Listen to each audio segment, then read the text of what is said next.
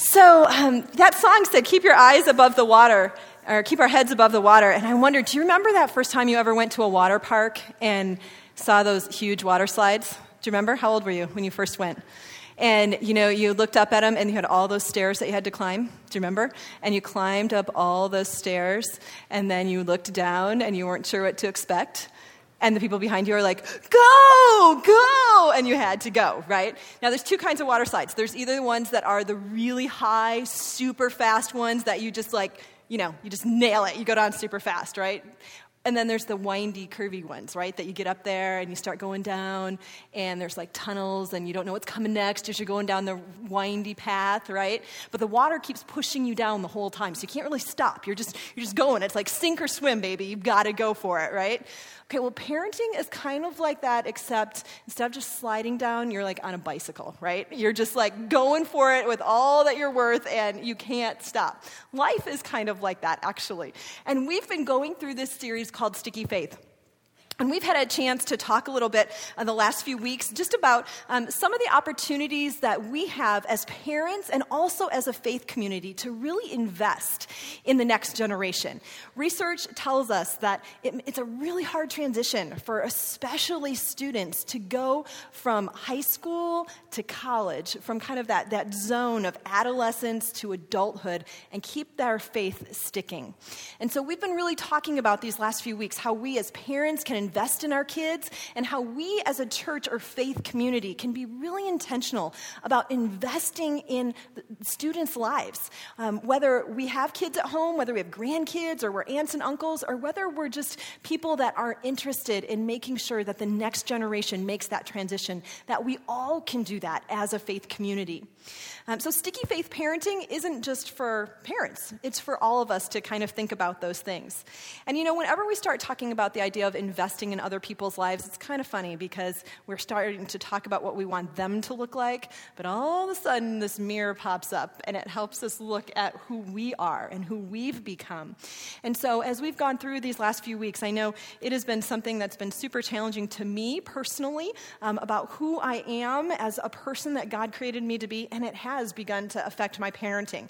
I happen to be a parent of four kids that are six and under, so we have a lot of fun at home and we do not get much sleep, but um, we have a blast. And I've seen in the last few weeks as I've been really thinking about these, and my husband and I have been talking about these principles, and we've been really starting to change some of the behaviors in our own household to help us try and reflect some of these models in our kids, even though ours are still pretty little. But you know, any relationship, um, whether it's a marriage relationship, whether it's a friendship, whether it's a sibling relationship, um, but maybe parenting in particular can bring out the best and the worst in us, right? Have you ever noticed how you can kind of have a day where you go from being playful and fun and high energy, and then within the same day you can become grumpy and impatient and get a little cranky, right? Sometimes it's not even just within the same day, it can be within the same hour, right? Sometimes within the same minute, right? What is that? That we can go from being this one person and then something happens and it just sets us off and we get a little cranky and get a little impatient with one another. I remember um, a few years ago that um, we were working on potty training some of our kids, and you know we were just going through it and through it, and they and my kid finally got it. I was so excited. There was lots of you know high fives and rewards and affirmation. It was awesome. We were so proud of this child for getting through this. But then this child decided they didn't want to flush the toilet ever, and it just made me so irritated. I'm like, how can we have done all this work and then we're here at this point? And I remember one time walking into the bathroom and I was just so frustrated with this kid. And I called that kid in and I said to that kid in the best mean mommy voice I had, if you don't start flushing this toilet, you're not going to get to use the potty. Yeah, I won Mother of the Year for that one, right? They stared at me with eyes really big and they said, okay, mommy, okay. So, you know, we have opportunities um, all through life, whether it's parenting or the ways that we interact with each other at, work or with our family, um, with our neighbors when we get cranky or frustrated, um, in how we interact with them in our words. Scripture tells us in 2 Timothy 4 through 2 be prepared in season and out of season to correct, rebuke, and encourage with great patience and careful instruction. So, scripture kind of gives us this, this pathway that we're supposed to follow, that we're supposed to be able to have this opportunity to, to challenge and correct and rebuke and encourage, but all the time with patience and careful instruction. You know, so much about the parenting life, and really life in general, whether we're parents or not, is about patience and careful instruction. I mean, it is easy for us to make, just make sweeping statements and expect people to understand what we're talking about or get what we're saying without giving them an explanation or seeing kind of the back end of why we said what we said. Do you remember way back in the day when you were in math class and your math teacher said these three words? Show your work. Do you remember that? And the cool thing about math teachers that said that is usually, even if you got the math problem wrong, you got partial credit if you showed your work, right? Because it was all in the process. It was how you arrived at your conclusion that became important in the math process for those math teachers. And so, um, you know, when we talk about conversations with our kids, or really conversations with anyone, it can really benefit them if we help them understand why we get to those conclusions.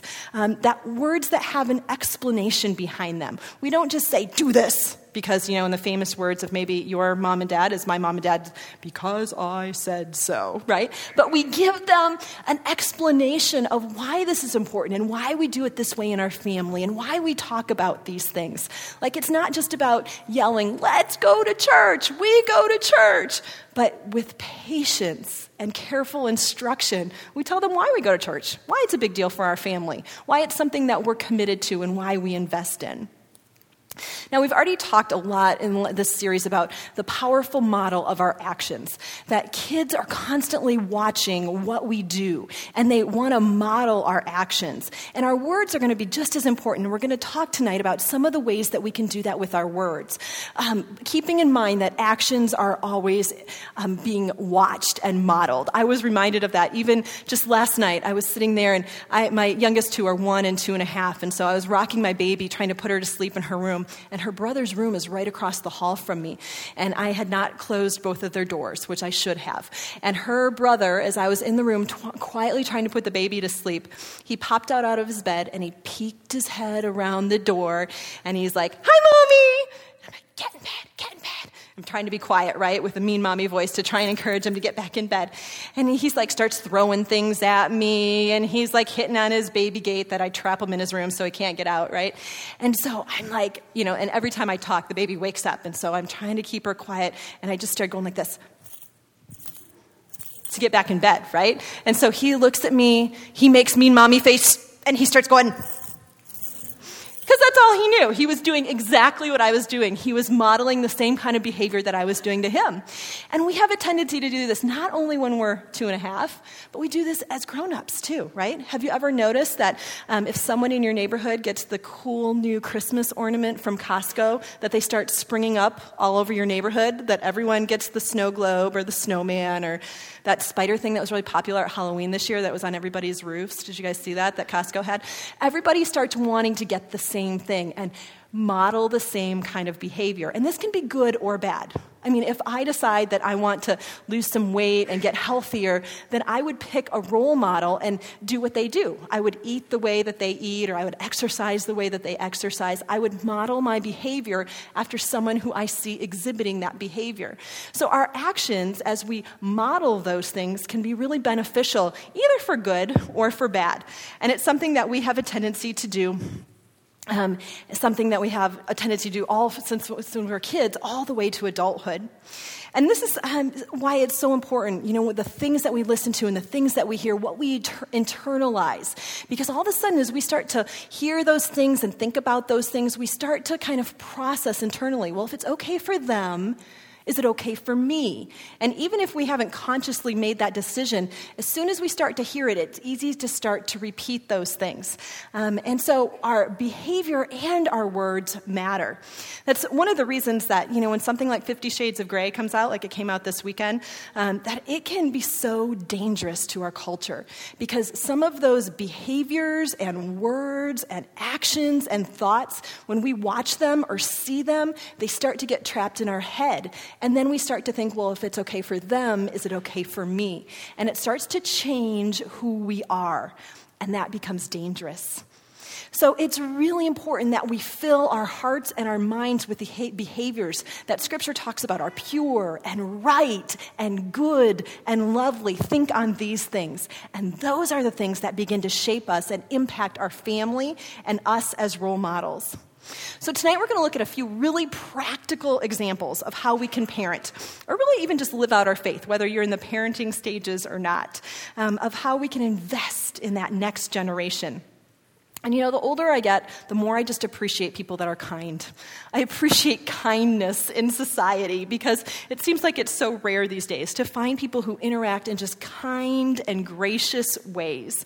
Um, don't you love random acts of kindness? I don't know if you've ever been on Facebook and someone pops up or posts that they were at Starbucks and the person in front of them paid for their drink and it just makes that person's day, right? They're so excited about that and they post it everywhere or even just an intentional act of kindness, making that decision to interact with someone kindly, even if they have been a jerk to you, even if they have interacted with you in a way that is not gracious and not kind. We have a choice in how we respond to that. And our natural tendency, our natural behavior is usually to respond and be defensive or push back or get angry and get frustrated. And so, this is when we talk about the idea of parenting or even just living beyond ourselves, beyond our natural ability. That our natural tendencies to respond in situations like this aren't always filled with grace and kindness and the things of Christ, which is why we need God so desperately in parenting, which is why we need God so desperately for us to live. So, I want to look at a little bit of um, tonight, just one example of how to raise kind kids. Now, Scripture tells us in Colossians 3:12, therefore, as God's chosen people. Okay, so he's talking to believers here. He's talking to men and women who have chosen to be God's people, who have chosen to walk with Christ. He says, holy and dearly loved, clothe yourself with compassion, with kindness, with humility, with gentleness and patience. Now, did you notice how this verse said to clothe yourself in these things?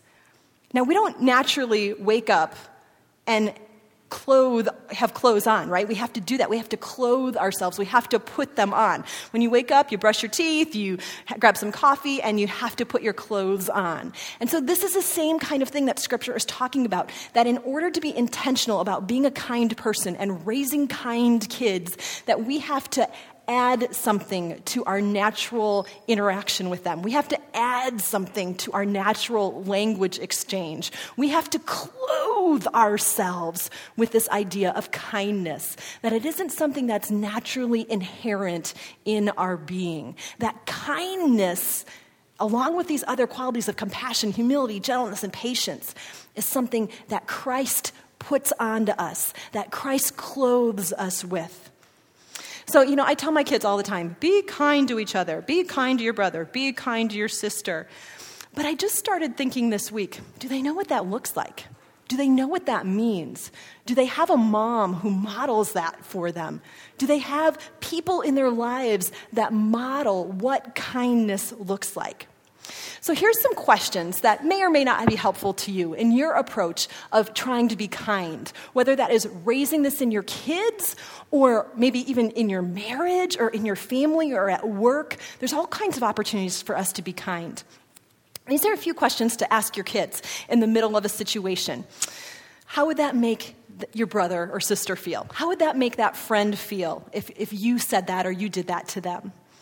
How do you think that would make me feel if you did that to me? Look at his face. Look at her face. What do you think she or he's thinking about right now? Is she maybe feeling lonely or left out? What else might he or she be upset about? And helping them work their way through understanding the emotions behind what happens when something happens and they say something ugly or hurtful or angry. And we, even as adults, do this. If I say something to my husband out of spite or anger, well, you always do that. It's not really helpful in this situation.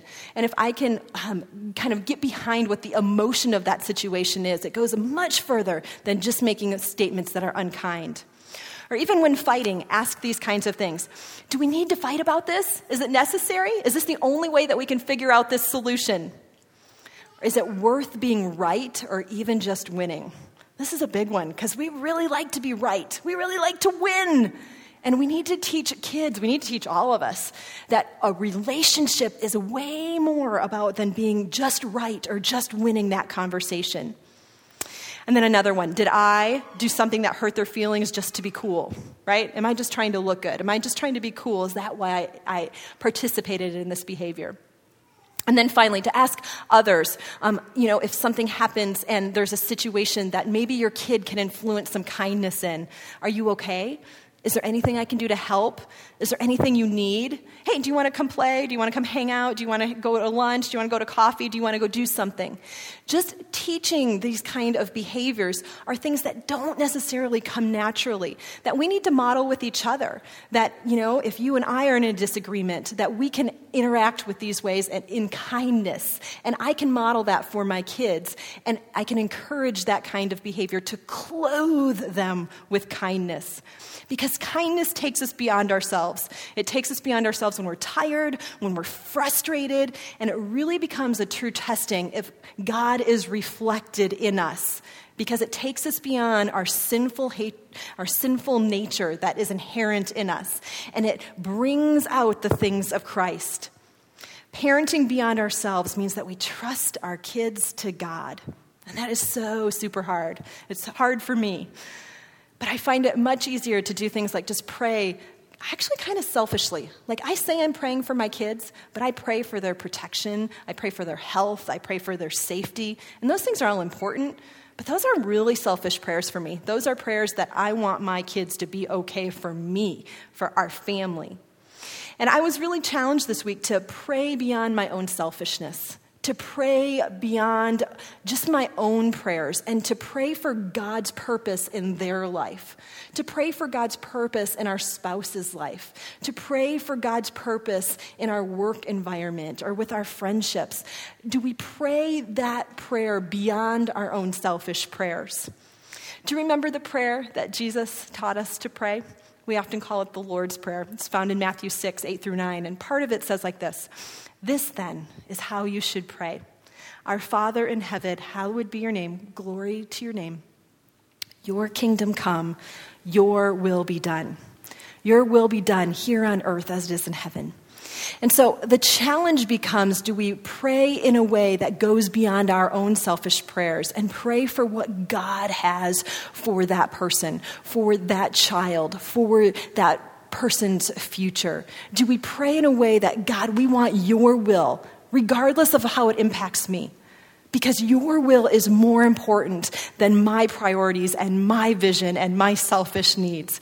Do we release our kids into God's care? Do we release our marriages? Do we release our friendships? Do we release our businesses into God's care and God's purpose for their lives? See, praying for our kids in this way, it challenges us from parenting from beyond our own abilities to giving them over to God and letting God do something beyond what we can even do. So, here's a couple of suggestions for how we can pray. We pray that God gets glory in and through our children's lives, the lives that they lead, that God would be glorified in all that they do. We pray that God would show himself clearly and beautifully in the decisions that they make. I have found my kid, I have found myself beginning to pray that God will help them to make wise decisions. Because they're going to be exposed to ugly stuff, and I can't stop that. But I can pray that God will be honored in the decisions they make and that God gifts them with a passion and a talent that will, they will willingly leverage to further his kingdom. That as their talents come forth, that God will use those to bless and multiply his kingdom. You see, what would it look like if we not only prayed for our kids, but we prayed that with them? If we prayed those kinds of prayers with our kids, in front of our kids, and they began to hear those, that those are the kinds of things that mom and dad, those are the kinds of things that grandma and grandpa, those are the kinds of things that my aunt and uncle, those are the things that my church community, those adults who know my name, these are the things that they pray for me. These are the things that they invest and they want in my lives. And all of a sudden, as they start to have a community of adults who have invested in them, who know their names and pray for them, God's purpose, God's vision, God's plans, God's wisdom, they start to believe that. They start to pray for that. They start to seek that. They start to look for that. And all of a sudden, we begin to raise up a generation that doesn't have selfish prayers, that want to pray passionately and fervently for big things in God's kingdom, and have ears and hearts and spirits attuned to the things of God. And that will change how our kids pray. That will help faith become very sticky to them as they believe those things to be true. Uh, yesterday, my oldest two kids were coloring at the table for Valentine's Day. I'd given them some hearts and let them color on them in the afternoon. And these were kind of wax based hearts, and so their regular markers did not work really well on them. So I gave them a couple of permanent markers. And I said, You guys, be very, very careful with these. Do not color on anything else but the hearts. Okay? they're like, Okay, mommy, we got it. Well, I was working on some things, and pretty soon one of my kids came over to me and said, Mommy, I'm really sorry, but I colored on the table. And, um, you know, I looked at my kid and I first thought, wow, he came and apologized to me. That's awesome. But I was still frustrated. He had colored on my dining room table and this was not going to come out. So I went over there and I took the marker away and I said, sweetie, you are done with this marker. You colored on the table and mommy said that you could not. All the while thinking, I'm a really bad mom. I'm the one who gave him this marker. I should not have given him this marker. I should have put newspaper down on the table. I'm a really bad mom. I really should have put newspaper down on the table. Um, and so, you know, this whole time I was so frustrated with the situation. Um, I looked at the table and I'm like, well, there it is. Every time someone comes over, it's going to scream at them, what a terrible mom I am that I gave my child this marker. And we kind of went on with the day and they went on to stuff and it wasn't a, a huge deal. Um, and later, after we'd had dinner, I was cleaning the table off and I was just kind of scrubbing the table down with water, and this permanent marker came off with just water. I'm like, okay, is this a minor miracle of God? You know, I'm like, what just happened here? Or maybe it was just the cheap markers that I bought at the 99 cent store. I don't know which it was, but I'm going to go with the miracle of God. And it just came off, and it was just like, God was like, see, Lisa, you didn't need to make such a big deal about this. And, you know, the kids were fine. They hadn't thought about it. It wasn't a big moment. And I just felt God convict me in my spirit and say, you need to go apologize to Gus. You need to go apologize to your kid. And it would have been so easy to just let it go. Like, no big deal, right? And they were all in the chaos of getting ready for bed. When you have four kids under six, getting ready for bed is great chaos. So I went back there and I said, Gus, honey, you know what? Mommy needs to apologize to you. And they all stopped. They're like, whoa, what's happening here? This is a weird moment. And I just got down to him and I said, honey, I am so sorry that I got so mad at you when you colored on the table because you know what? That marker just came out and I told you it wouldn't come out and it did. And I am really sorry um, that I, you know, I kind of explained that whole thing to you. And he just looked at me and he gave me the biggest hug and he went, hooray! And that was it. He was just done with it. And I just thought, I could have missed that. I totally could have missed that moment by not apologizing to my own kid.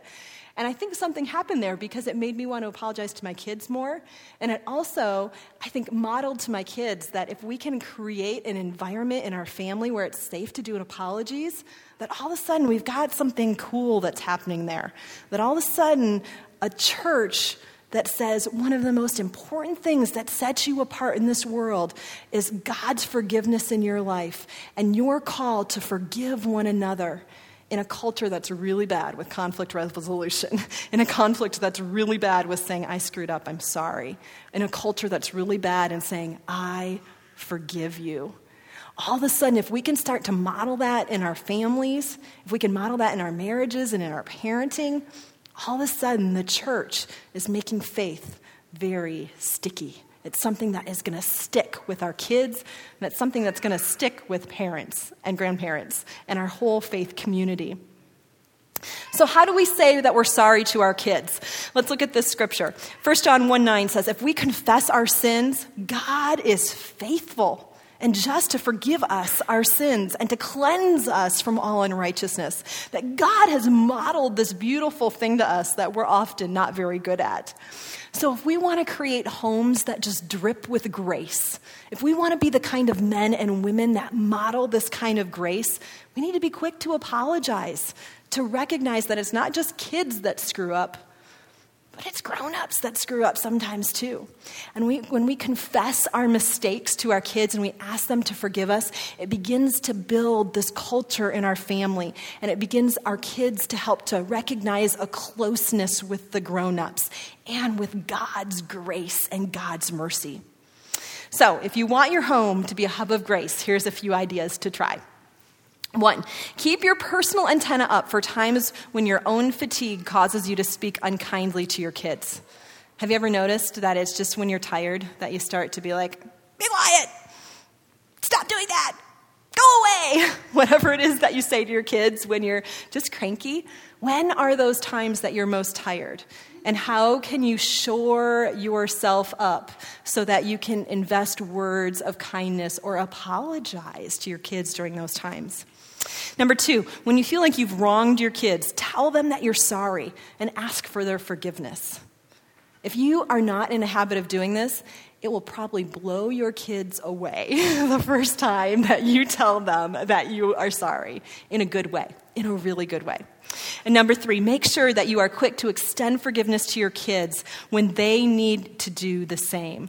Um, you know, when um, when your kids come and they need to say that they're sorry, that you say, I forgive you for what you have done. That we don't just say, it's okay. All right, don't let it happen again. All right, next time. It's so easy to say those things rather than turn those moments into, I forgive you for what you've done because I love you. God has forgiven us, and I forgive you. To make that a faith moment in your home. Saying our sorry helps to teach our kids, our spouse, our coworkers, our friends, our world that we are a people that make mistakes. It teaches us all that we need God, and it shows us that grace and mercy and forgiveness are valuable, that they are life giving, and that they are worth holding on to. So, as we finish up our Sticky Faith Parenting series, we're going to end with a reminder to all of us to take the long view. How do we take the long view in this parenting journey, in this thing we call life? Ecclesiastes 7 8 says this The end of a matter is better than its beginning, and patience is better than pride. See, parenting is, is raising up these people that God has entrusted to you and raising them up to be as well adjusted human beings as we can manage to, to figure out how to bring up. And someday, those kids are going to pack their suitcase and be ready to move on out of your house. And the question is what are they going to put in their suitcase? What is going to be important to them? What are the things that you have taught in your household? Are they going to be such self sufficient, functioning adolescents that you have not had time for that they say, I got this, no worries? Or are they going to say, Well, what do you think, mom and dad? What are some things that I should invest in taking my, in my suitcase? What are those things that are invaluable to our family? Is it a family process, or are they just ready to go out on their own? What matters most is who your kid is going to be when they're 30 that matters more than who they are at six or 12 or even 20. We've got a lot of work to do in the midst of that. But for 20 years, we invest and we invest and we invest parenting. But just remember, for 40 or 60 years, you're going to have the opportunity to be friends with your kids. And the long view is what matters that we build into those relationships so that we can be friends with our kids for the long haul so that the end view is that we can be friends with them. Parenting is a marathon, it's not a sprint, and pacing is what matters most. It's a lifelong expression of nurturing and loving and investing in those people. And parents, most of all, it's important we just stay in the game. We just have to stay in the game and keep playing, keep investing, keep rooting for our kids, even when it's hard, especially when it's hard, is when we have to hang in there. We have to show up. And the research from the Sticky Faith Project that we've been going through these last few weeks shows that it is vital to passing on our faith to the next generation. Because there are so many feelings of abandonment and isolation and performance drivenness in our society, and it's taken a massive toll on kids.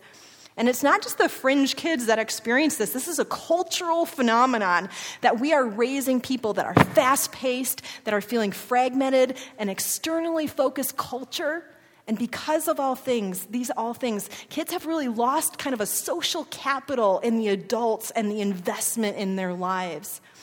They are starved for adults to pour into their lives, to invest in them, to know who they are, to really talk about if this God thing is real. Is this God thing real? Does it really work? And so, our job as parents and as a faith community is to really find that balance between tough love and, and to balance it out with just encouragement, with life giving words. And that is why we need Jesus as parents. That is why just being a parent increases your prayer life because you're like, help me, Lord, help me, Lord, help me on this one. What do I do? What do I do? What do I do? You know, you may or may not have great parents as models. I hope you do. But if you don't have a great parent as a model, it's okay. You do not have to be the same kind of parent that you had. You have Jesus. And Jesus changes everything. Jesus changes who we are. Jesus changes the kind of man or woman that you are. Jesus changes the kind of marriage you can have. Jesus changes the kind of parent that you can be. Jesus changes everything. And if there's one thing that's important through all of this in sticky faith parenting, is that we have Jesus. And because of this, we have the opportunity to raise up the next generation differently with a faith that is sticky, with a faith that can be invested in. You know, someone was telling me about a father who had a 17 year old daughter who had just kind of gone off the deep end. She'd walked away from her faith. She was not wanting to invest in her family, in her friends, in school. She was just in trouble all the time. And this friend said to this dad, Don't, aren't you just disgusted with her behavior? Don't you just like want to walk away? How do you keep hanging in there with her when she has just treated you like this, when she has done the kind of things she has done, when she's made those kind of choices? And that dad just looked at his friend and he said, Come with me. And he took him up, this friend up to his office, and he has this little frame saying on his desk. And this is what it said I have a daughter, 17. When she lies to me, I love her. When she disappoints me, I love her. When she doesn't live up to my expectations, I love her. Now, I can understand how when she pleases you and obeys you and fulfills you, you say, but that's not what I'm talking about. It's when she does none of these things. I love her. And for a very simple reason I'm her father, and she's my child. You see, and this is what God does for us God never walks away from us, even when we screw up. And this is the kind of security that I need in my life. This is the kind of security that our kids need in their lives. So, though our humanity protests, though our emotions resist, what we must know that this that our children are forever bound to us, but they are never really ours. They are always God's. So, our call is to leave our kids in Jesus' care, that we stick with Jesus always, that we trust Jesus to stick with you and your family always, that Jesus will stick with us even as we encourage sticky faith in our kids. So let me just close with Ephesians 20 21. Now, to him who is able to do immeasurably more than all that we can ask or imagine, according to his power that is at work within us, to him be the glory in the church and in Christ Jesus throughout all generations, forever and ever. Amen.